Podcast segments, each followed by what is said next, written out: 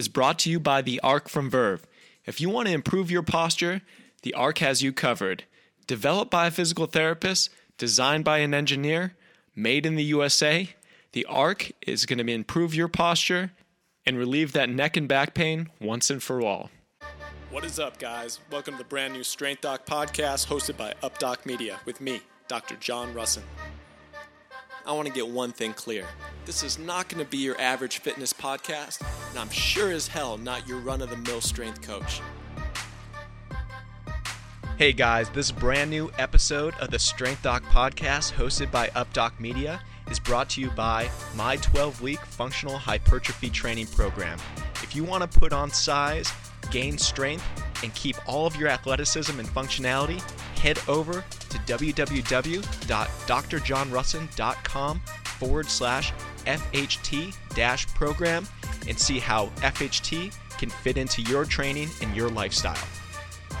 Guys, today we have another amazing episode ahead. We have Jason Shane with us, who is a prominent physical therapist out on the west coast of Canada. And talking to Jason, I think he is actually the most popular Canadian physical therapist on social media currently, and he is a specialist among specialists. So, we're going to jump into a bunch of different topics here today that you are going to be very excited about. We're going to try not to draw any lines in the sand, but we're going to bring up some of these topics that definitely get people excited. So, Jason, great to have you on. I am ready to go. How about you? I am definitely ready to go. I, I feel as though our, our pre talk, we talked about so many good things, we had to stop so we could record something. That's what always happens. We have these epic pre recording talks with everybody that we bring on. and then sometimes I almost forget to hit the record button because I'm like so entrenched in the conversation. I'm, I'm like taking notes on it and stuff. I'm pretty sure we were 15 minutes in. I think you said, okay, we should record some of this. well, for the people that don't know about you and your background, let's just give the Cliff Notes version, the 101 behind you, your expertise, and where you're currently at in your career. Absolutely. So, I was a personal trainer for 13 years before becoming a physical therapist or physiotherapist, as we say here in Canada. And I didn't go back to school to become a physio until I was 35 years old. Wow. So, yeah, that was, I had been out of school for, I think, close to 16 years, I think. Going on two decades, man. Going on two decades. Oh man, when you say it that way. Um, so, and I should I should say, my wife was the one who inspired me to go back. I mean, I loved being a trainer, um, but I was always curious in the rehab realm what they did. If there was something beyond my scope of practice as a trainer. And that's a sort of a big buzz thing right now talking about uh, the blurred lines between rehab and training that yeah. um, i would refer on. And i was really curious. And she encouraged me to go back to school. So back i went for a two years master's program which is what it is up here in canada. And i'm going on about four years now as a physiotherapist here in canada that's an unbelievable story because, you know, this day and age, everyone is just expediting their educations, especially here in America. You know, we have these like three plus three programs getting DPTs out in six years, not the seven. And wow. we have people just going through. And some of the schools, you know, they're starting new classes in the spring and the fall, and everyone's just being kicked into the workforce. But I think there is something advantageous to having life experience, to having movement experience and coaching experience before you get into the clinical setting and get into, you know, that top end education and physical therapy. Would you think the same thing? Completely. I mean, when it came to personal interactions and communications, I'd had years of experience of, you know, being on the floor, talking to my personal training clients, being able to carry on a conversation, being able to set goals with them, and even, uh, I mean, the business aspect, the quote unquote dirty word sales aspect. I mean, people realize that personal training, there's an aspect of sales, but there's sales in physiotherapy as well. And I think both the communication aspects and the sales aspects uh, very much helped me uh, in my physiotherapy career that I'm in now. I think that's a great point. Uh, both of those things that you mentioned, not only the sales process of bringing in a clientele or a patient load, but maintaining them, but also having the expertise just to be a human being that can communicate and communicate through the means of movement. Because no matter what kind of credential you have at the end of your name, the way that you see and communicate movement to your patients or your clients you know that's going to be paramount in the kind of interaction that you have and the kind of results that you're able to generate no matter if you're dealing with pain no pain dysfunction non-dysfunctional whatever. Well said. One, one of my favorite ways i used to i like to describe teaching and exercise this is when i was a trainer and i also carried over to as a physiotherapist is is if my client or patient in front of me is unable to do the exercise because they're having difficulty with it, not due to pain or due to some, you know, pathoanatomical, just they're having difficulty learning it. It's not their issue, it's that I need to do a different or better job teaching it to them. It's on me to make sure that they learn it. It's not on their quote unquote lack of motor skills.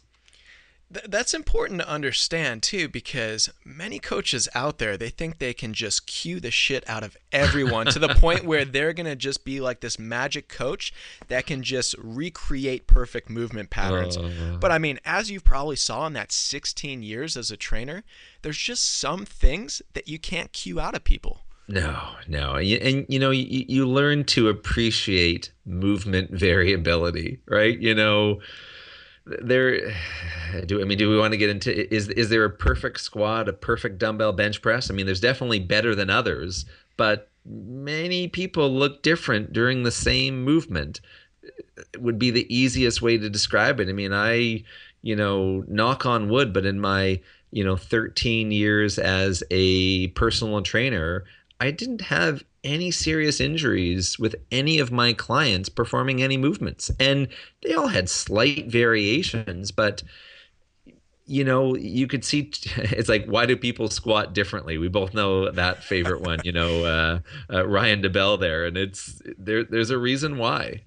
There's a reason why, yeah, people move differently. Not only squat, but all the big fun, fundamental movement patterns.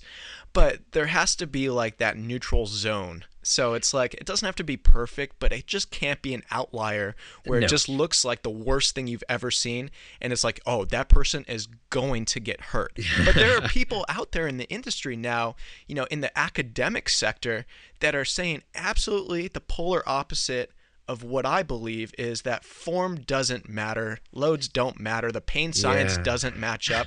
But as you know, I was a strength coach before I went to PT school as well. And I can tell you that form matters, especially when you're dealing with heavy loads, increased frequency and increased volumes in the weight room. Like Absolutely. And and and you and I probably both saw it. I mean, I suspect you were probably lucky enough to not have, you know, your clients have any serious injuries either. But when there was a tweak or an issue, it was when they moved out of that neutral zone. And we're saying neutral zone, which I think is a very apt way to describe it, instead of saying perfect technique. Right.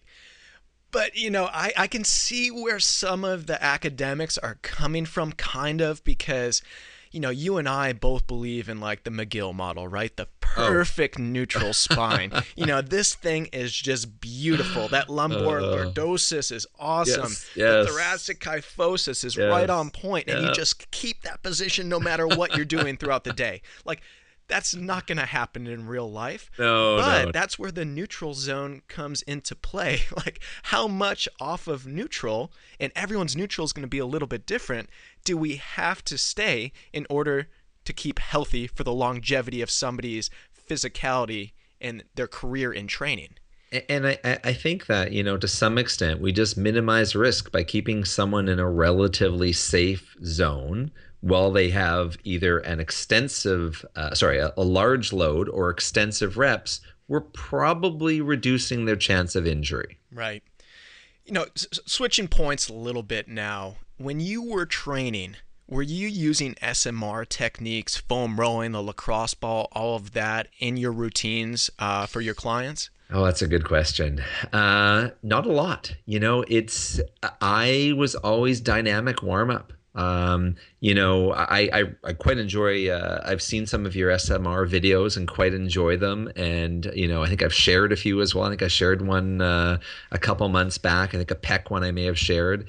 Um, but did I use foam rolling? I mean, I think that. I mean, man, we could get into foam rolling. Let, let's let's let's keep it simple and say that if someone had an area that felt tight or a little off, Uh, yeah, I might throw them on the foam roller for 30 seconds to a minute, and afterwards it probably feels better. But most of my warm up was lighter weights of the movements that they were going to perform. If right. someone was going to be doing, you know, shoulder press that day, they're probably warming up with, you know, not even the bar. They're probably warming up with a dowel. You know, if someone's going to be doing squatting that day, part of their warm up is going to be body weight squats or like a bottoms up very light kettlebell. Like it, it, it I, I just it always just made sense to me that if I wanted to prepare someone for exercising, I should get them to do the movements that we're going to do first at a far substantially lighter weight. That's how I approached it. No, that makes perfect sense to me too. Um, something that we coined like two and a half years ago was uh, ramp up scheming. So Ooh, like it's that the uh, strategic implementation of multiple reps of like quote unquote warm up sets at oh. specific rep ranges, but also with specific movement velocities to try to elicit like a post activation potentiation effect before you got into your work sets. You know, that's getting a little bit technical. That sounds way better than what I just said. I think the same idea. Yeah, it is. It is absolutely the same idea, but you know that's effective for functional movers that aren't dealing with pain that aren't dealing with any marked movement deficits. But as soon as we kind of put on our clinician hats, you know, there is something to be said about objectifying somebody's movement deficit and trying to work with a couple different means of, you know, remediating that deficit by use of SMR, stretching, uh, dynamic warm ups, you know, kind of throwing everything at the kitchen sink at it in a very collected manner in order to optimally gain what you're trying to do objectively. So, you know, something that I, have written a little bit about recently is like a six phase dynamic, dynamic warm up sequence. And the first phase is SMR work, including the foam roller. Yeah. But it has to be for somebody that we objectify a dysfunction with. You know, your hip doesn't extend. Okay, boom. Then we can put a foam roller on your quads and that's just the first step in the process. And but you it, probably saw the research on that right? That you can actually you know well research on i mean but you you and i probably both read the same article that yeah. you can make a difference in hip extension by doing some foam rolling on your quads. And how it happens okay we don't know or yeah, there's theories but it happens. This is very interesting. I, t- I talk to Andrew all the time, the author. Oh yes, study. there we go. Yeah, and uh, I've messaged him too. Good guy. He, he's a really really smart guy, and yes. he was looking at hip extension moment off 30 seconds on the foam roller down the anterior surface of the quad. Okay. Yes. But if you couple foam rolling with things like stretching, with things like corrective exercise, activation, foundational movement pattern development then it kind of opens everything back up. So it plays a role, a minor role, I will say, but some sort of role in optimal uh, coordination and motor pattern development. So people get caught up because they want yes or no. Like, do I spend 45 minutes on the foam roller, or do I just go right into a work set with 315 on my back uh, for reps? Uh, wow, it's not as easy as that and it's funny because that that's that's how the argument gets presented. And then you and i say well no it's it, it's not that. It's it's not just one end of the spectrum or the other. It's and to some extent i think you you yeah you use this word. Everyone is an n of one. Yes yes. It's true. And uh truly if you're a trainer uh, i think you do have you do know that that exists. But if you're a clinician treating pain and dysfunction every single day and you see 8, 10, 12 people come through your door and everyone's different and you have to find a way to remediate that, you're going to know that n is truly equal to 1 in every yeah. case. Yeah, oh yeah, it's it that that's that's the interesting thing, you know. Uh, that's why it's you know I, I've talked to experienced clinicians and they're so hesitant uh, or instructors to create these treatment algorithms because people don't fit into nice boxes, which is what those algorithms are. Yeah. It's hard. Not everyone is going to fit an academic research article. Not everyone's going to fit No. um, a, a guru methodology. No.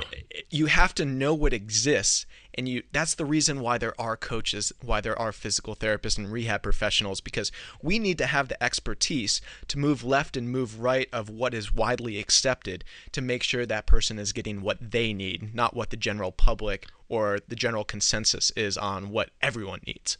Agree. And I got to tell you, I'm smiling now because you you and I read the same things. I mean, we're both thinking about Andrew's paper. You know, we're both it, you know we both follow McGill. I mean, I I think, and yeah, maybe this is giving ourselves a pat on the back, but I think the more progressive coaches and rehab professionals out there are trying to stay up to date right you know they're they're we're all we're all have the same goals is that we want to either get people out of pain or we want to improve people's performance without getting them injured Right.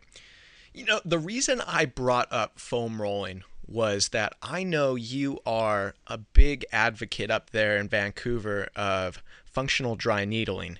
Yes. And when I look at like um, tone reduction in musculoskeletal movement dysfunction, I look at, you know, SMR, ART, dry Yep. needling. They're all kind of in the same grouping, right? I would agree. I, I never put one above the other. I say whatever can change tone. I mean, I, I got I got a, we can talk about that in a bit. I got I got into some uh, fun uh, Facebook uh, discussions about that. Facebook discussions are never fun. uh, you know, I'm, I'm trying to be a little PC, but I know I don't need to be PC on this podcast. Right. Uh, I I was trying to keep it civil, that's for sure. Um, but that whatever can change it. I mean, you know, I, I bet. I mean, we all kind of do. it. We all, I think, as clinicians and coaches, you know, use our gyms and our clinics as our own personal laboratories to some extent. And I bet you've seen people who've done SMR work and rolling, and they've made a difference in tone. And then you've seen other people who it didn't work for them and Right. needed something different. I won't say more aggressive, just something different. Well, definitely putting a needle into somebody's body is more aggressive, right? Yeah. okay, you called me on that. I was thinking about that. I'm like, I, yeah, fair enough. Well but said. I guess my question is so you spent 16 years as a trainer. You use very little SMR, foam rolling, lacrosse Yeah. ball, all that stuff. And then as you move into the clinical setting, what changed your mind on you know going through the education for functional dry needling and really becoming a very very good clinician using that tool for tone reduction because if tone reduction wasn't a huge deal in close to two decades before like what made it a big deal when you turned clinician Yeah, that's a that's a really good question. As you asked me that, I'm actually having to pause to think about it. Well, I, I, I'll give you a two part answer. The, the first part, which is a short one, is I think my initial reason going into it was plain and simple.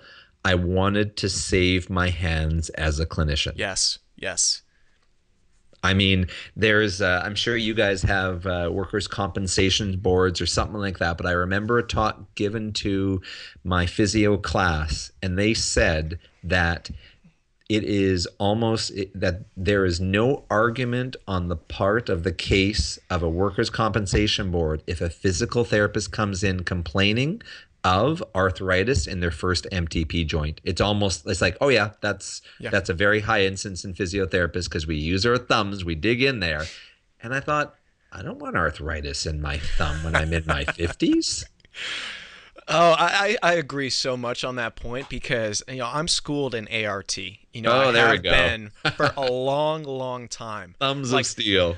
Back when they said, you know, the manipulation of scar tissue. You know, they've changed their stance a little bit Have they? since then. Oh, maybe we- yes, maybe we should- slightly. Maybe we shouldn't get into that.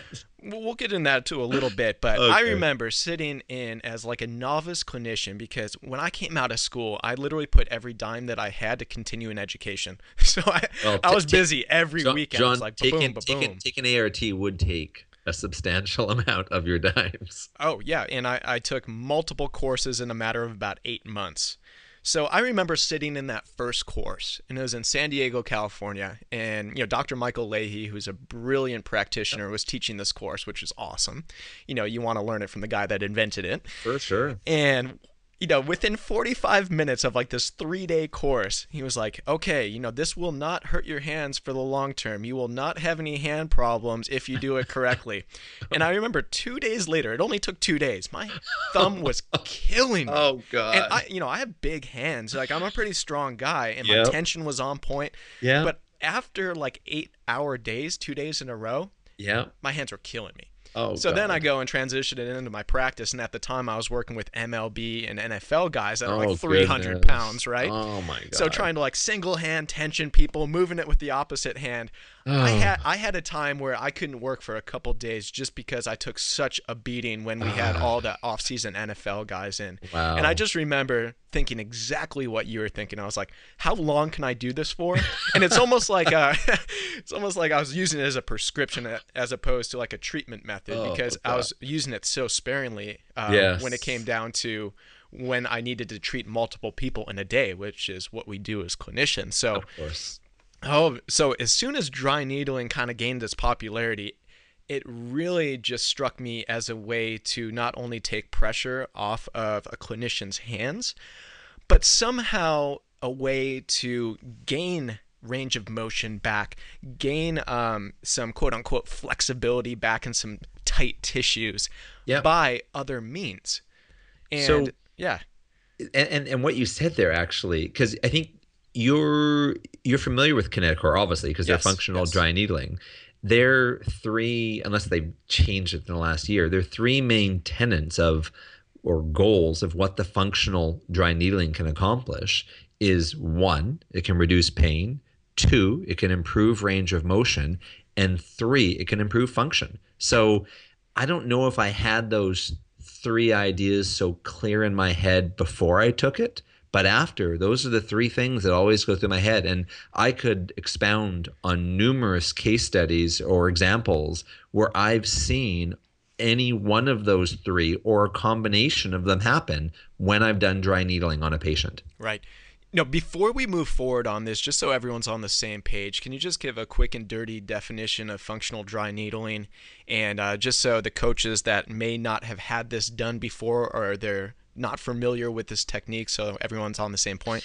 For sure. So, uh, functional dry needling is, you know, that's specific to a company by the name of Kinetacore. And their idea behind the functional aspect of it is uh, they used to, which I'm not sure they anymore, but they used to do use the top tier 7 SFMA movements Yeah. as the pre post screen. I know they still use movement screens. I think they may have moved slightly away from the SFMA, but that's why they called it functional because it wasn't just a passive process. It was very much like what you said rolling the anterior thigh, seeing a difference in hip extension, and then doing the exercise after is Kinetacore very much was a proponent of after the dry needling, you've got to reinforce it. So that's their aspect. But need, needling in general involves taking a small monofilament needle that people would might be familiar with as an acupuncture needle, but it's Oh, what? not an ac- acupuncture needle?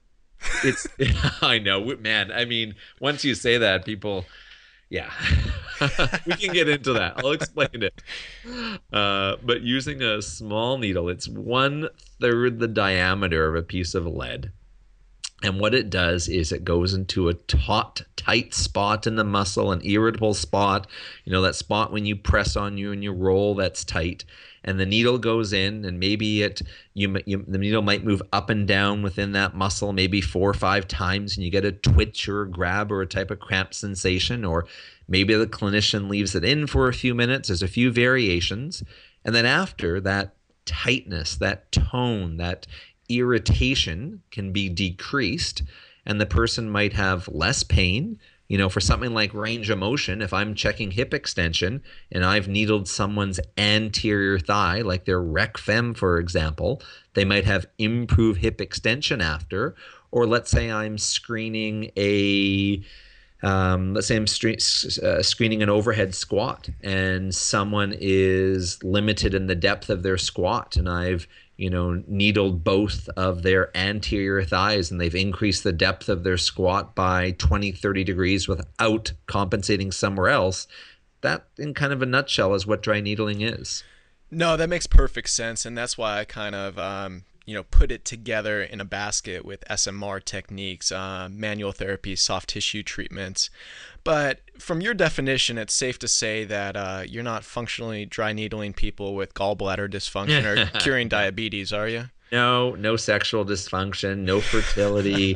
you know, in the basis of ex, in the, the simplest of explanations, when I explain it to someone, because I really want people when they go back to their family, their friends, their office workers to be able to explain it. As I say, you had a tight, irritable spot. I put a needle in there. It changed something going on in there. And afterwards, it wasn't as irritable, and you were either in less pain or you could move better. That's it. That is it. That is it. And it is done. This treatment is directed by somebody who in America has a doctorate level education in the movement sciences. They are the utmost movement experts in the world. Physical therapists are, I mean, they're, they're, I think, hasn't the APTA moved towards calling themselves the movement specialists? Isn't that their yes. kind of, yeah. Yes. So it's not necessarily the tool that you're using, it is the methodology and the technique and the expertise of the practitioner and how they use the tool. For sure. And that's where. I mean, if you want me to touch on it, and, and by no means am I a traditional Chinese acupuncture expert, but we are using it as a tool to elicit change in muscle, trigger points, irritable spots, you know, uh, maybe cause some type of decrease in chronic pain when you're dealing with, you know, increased nociception or, or pain from an area. But we're not treating those other aspects. We're not going into that realm, as you said, as you know, fertility, gallbladder, digestion. We we don't touch that. Yeah, that's important to understand too, because physical therapists get a lot of kickback from even the mention of dry needling because it really draws that line in the sand between uh, quote unquote rehab practitioners, even though physical therapists, chiropractors, those are the true rehab practitioners. Yeah. Um, you know, people just get so pissed off, and it's usually the acupuncturists. I had an article air on my site a couple months ago from Dr. James Spencer, who is one of the smartest rehab practitioners in the country, if not the world. He is so well versed in so many things, and he is actually an acupuncturist and a chiropractor, not a physical therapist. But he wrote an article on my site, and he's certified by Kinetacore in functional dry needling, and that is his preferred method of needling.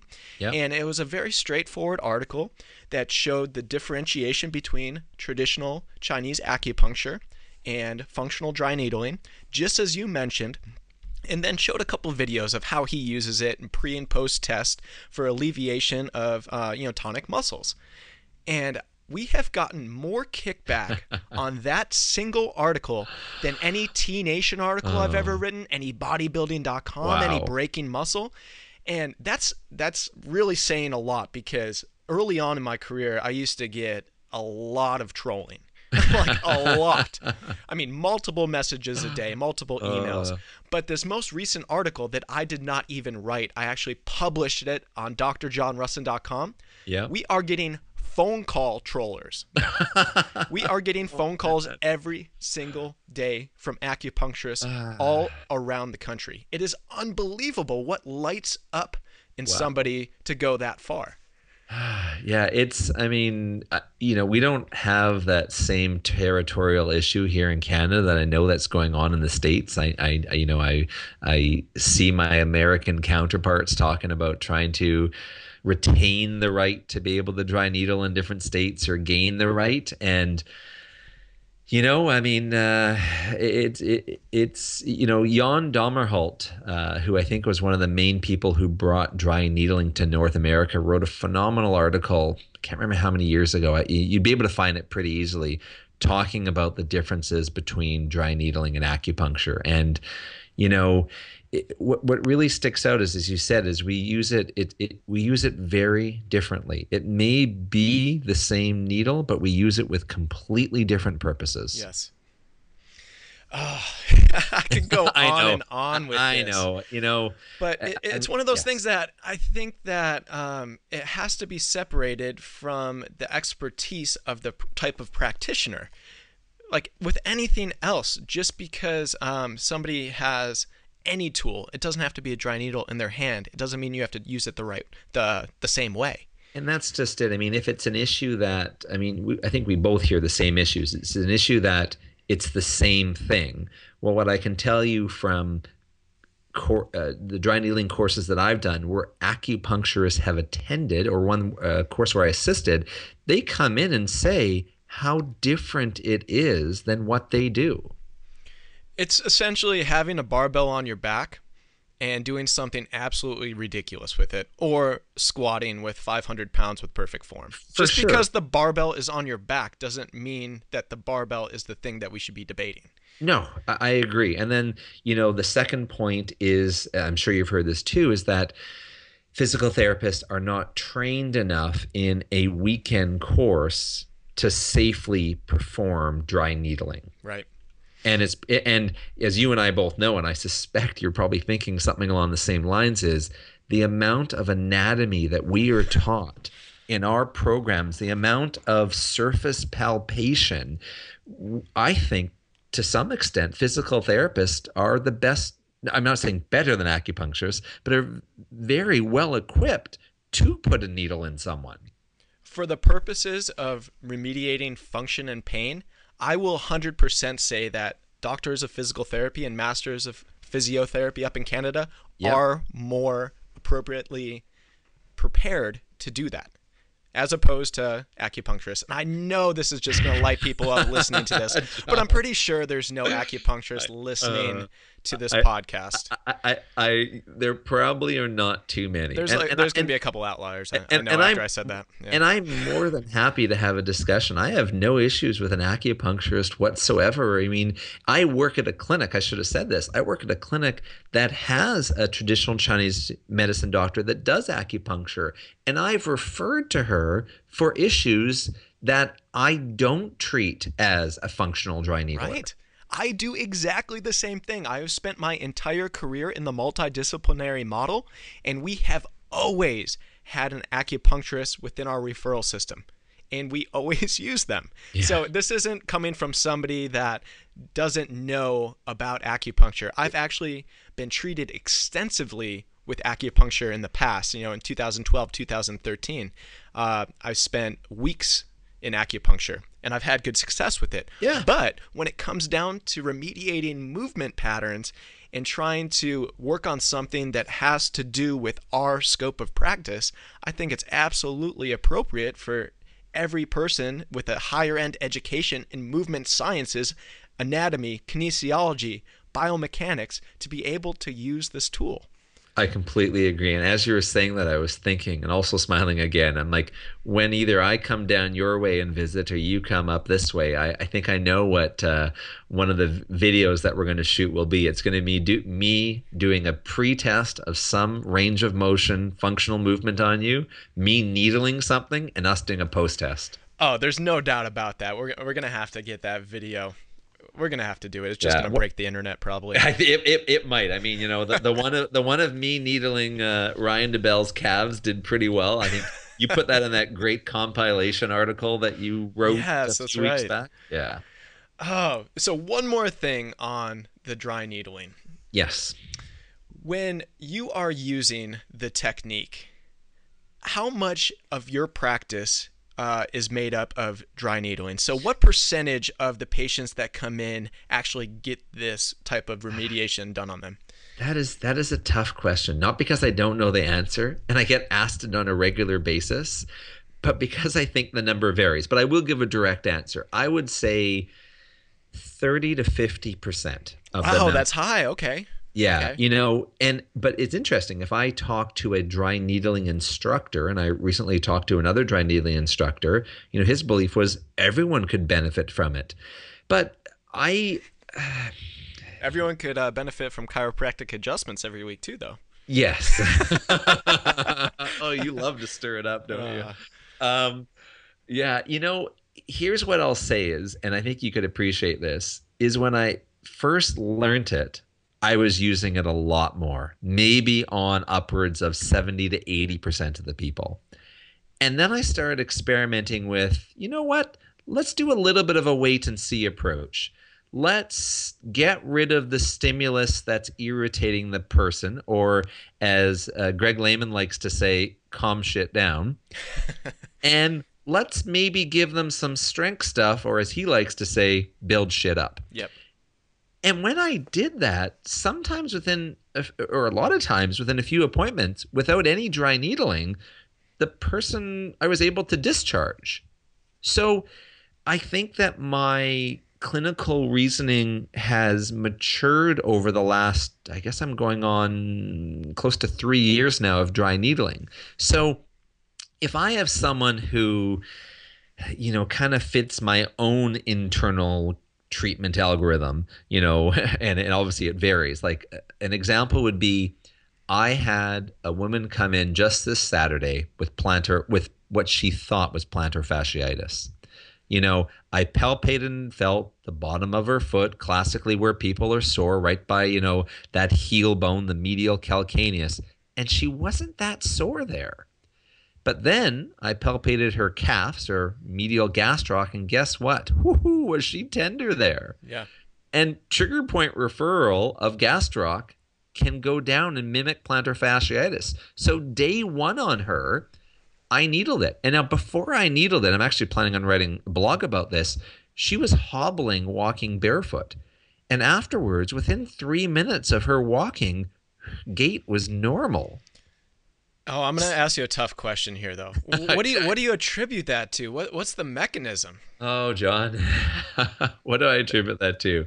Um, so you could say that it was a novel stimulus. It was yeah. just a different new stimulus into her nervous system, up to her, up to the brain, up to the central nervous system, and it was just so different that maybe her brain stopped paying attention to that pain and maybe temporarily we'll see if it lasts she's coming back next week but in previous experience it does last that it was just enough to break that pain cycle that chronicity of nociception from that area. Yes, yes. I, I, agree, but there's a lot of people out there uh, in the academic sector that will just discount the use of dry needling because there's no great conclusive research on it. No, and, and you know you've probably looked at some of the stuff on trigger points as well. Is that you know trigger you know the old Travell and Simons trigger points where they made all these charts that they're not as distinct these trigger points as people think and when you get different therapists to try to palpate trigger points when they're the patient doesn't say anything clinicians can't find the same point okay but what I can say is when I ask a patient and I'm pressing and I look at their reactions and they tell me this spot here on their inside calf is more sore than lower down, and I put a needle in it and I see a change, and it's not my only form of treatment. I still gave this patient, you know, loading of her plantar fascia. I still gave her some, you know, sort of home rolling of the calf, and I did some glute work as well to kind of help that posterior chain. So it wasn't the only thing that I did, but it it helps. It helps in my clinical experience. That's a really great point that you made, though, because a lot of the naysayers, uh, you know, based on their science of dry needling, whether they're practitioners or not, I've seen both, mm-hmm. will say that, well, it's, uh, you know, it's not conclusive that it helps anything. But many of the studies don't have the complete model of rehabilitation, oh, right? Oh, it doesn't go not. from, you know, subjective history to objective to no. needling to no. movement remediation to loading. Like no, n- it, none it, of that it, stuff happens. No, it's zero or one because that's really the yeah. strength and also the weakness of a randomized control trial is that you really should ideally only be looking, well, you can look at one variable. Does it make a difference or not? What are your thoughts on manual therapies, including dry needling, just being a placebo effect to the patient? You know, it's funny you say that because I got in a, this discussion on Facebook. I actually had posted a, a dry needling of uh, upper traps in the Doctors of Physical Therapy group, and uh, a couple gentlemen decided to get in with me. Get, and uh, I like how you, know, you call them gentlemen. I, I also doubt they're listening to this podcast. Um, and uh, where is it going with this? Um, and um, I, I, said to them, I, I don't think I said, you know, I don't know if I said something along the lines of, "Hey, even if it is placebo, I don't care." I, you know, and they're like, "What? You know? Then you're implying placebo. Then you're, you know, being uh, disingenuous to your patients." But I say, I'll, t- I'll tell you what. I go, I'm providing a novel stimulus that is decreasing that patient's pain, either temporarily, hours, days, long term, but I'm reinforcing it with all the other things as well right. improving movement, improving tissue tolerance. It is part of the process. And if I can do a form of manual therapy that gives them relief right off the bat, there is buy in. Right. And if there is buy in and there is a good rehab clinician patient relationship, then I am going to have better results. And that they know for sure. I mean, that even the naysayers will be like, heck, you know, all of the results are based on the therapeutic relationship. I'm like, okay, then I'm employing that principle by doing this form of manual therapy, getting buy in, and developing a very strong therapeutic relationship. For sure. And what you said was the novel stimulus. And really, like, if you look at it, like, if nobody's ever been on a foam roller before, like, yeah, that's going to be a novel stimulus for them. Oh, that's oh, yeah. probably like the first step. You know, if that doesn't work, then you kind of bump it up a little bit. You have another novel training stimulus to a higher extent, something like soft tissue work, ART, whatever you want to do.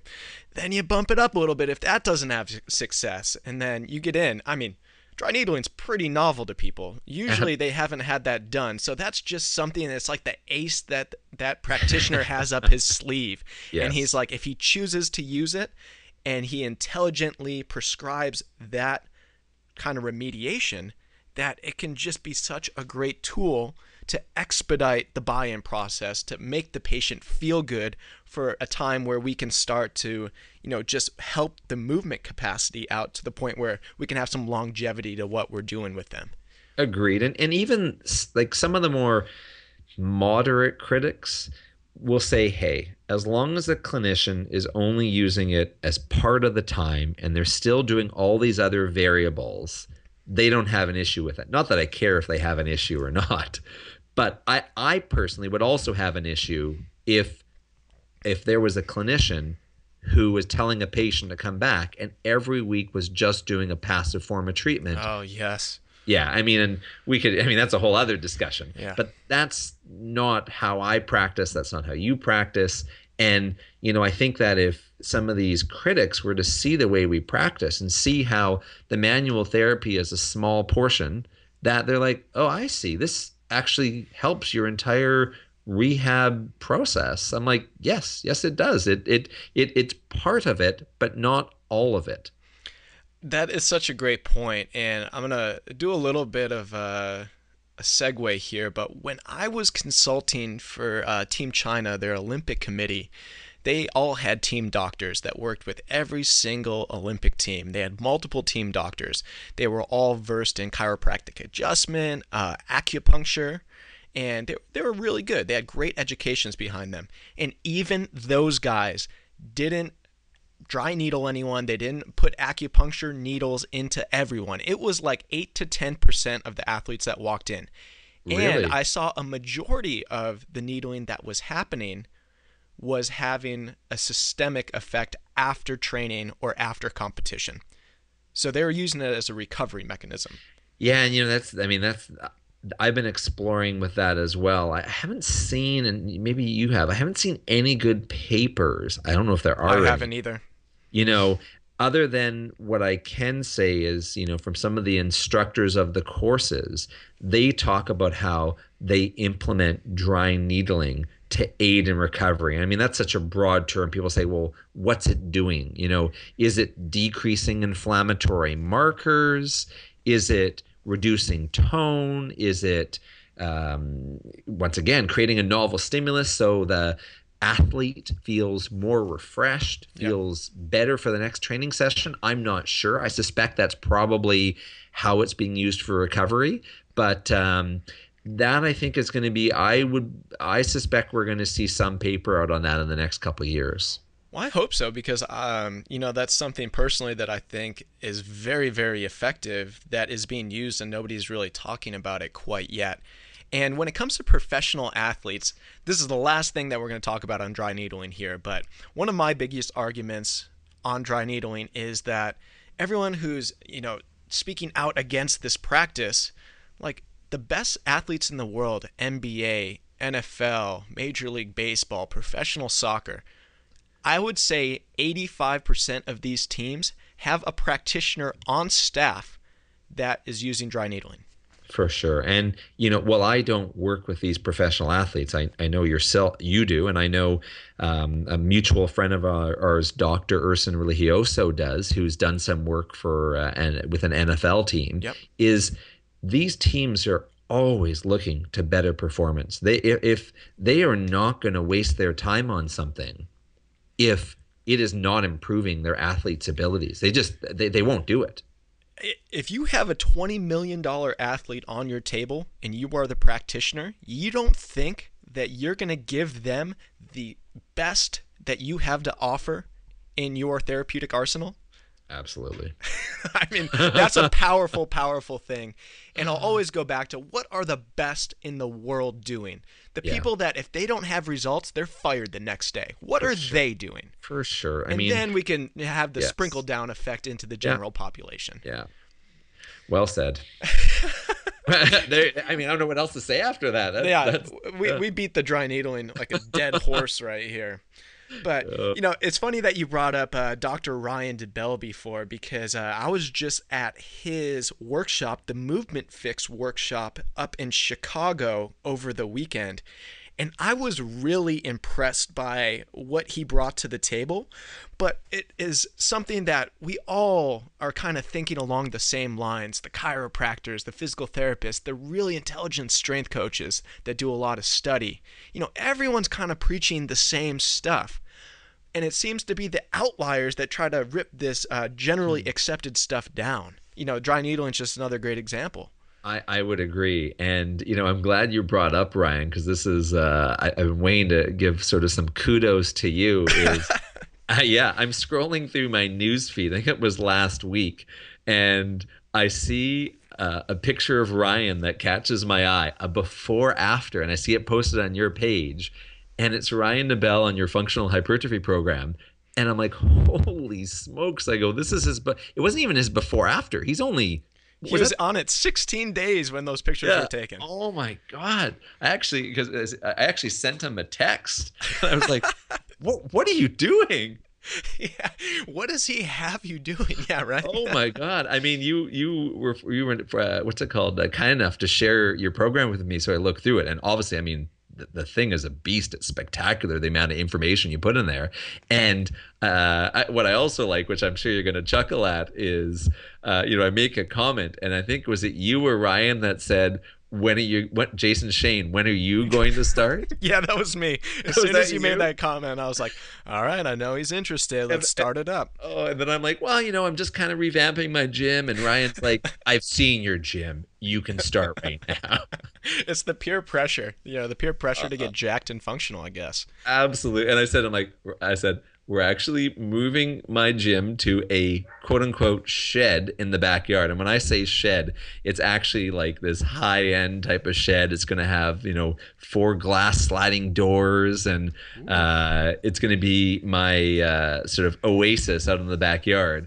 But that'll be in there in the next few months here. I will do, I'll commit here. I am going to do your program once that thing is uh, done you, have no excuse anymore. You're, I know. You're I, on the I, record on Strength Doc I'm, podcast. I'm on the record. I'll put the before afters. I, uh, I, I, I, I don't want to say that mine are going to be better than Ryan's because knowing how competitive that guy is, yeah. he'll just work out even harder now if he hears me say that. It's really funny. So, a little bit of background on me on social media is I have never once put up a before and after of any of our clients, even though we worked with a lot of clients on the online sector. Mm-hmm. So it's been years, and I've never done a side by side ever. And I wake up a couple weeks ago and I look at my phone, and Ryan just like texted me that side by side picture. So yep. I wake up, it's the first thing I see in the morning, and I'm like, oh my God. like, oh, oh. So I jump right on my computer. And I was oh. like, Ryan, can I use this you know, I need to put this out there. Like I've of never course. put one out before. Yeah. And it was so good that people thought it was fake.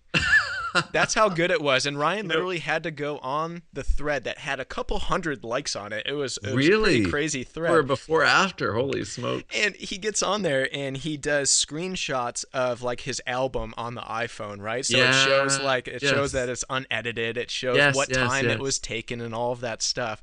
And people are just like, "Uh, whoa." But it's Wow. it's good to understand that not everyone's going to be able to do that. Um, you know, everyone's going to be a little bit different. The Of n course. equals one, like Yes. you said.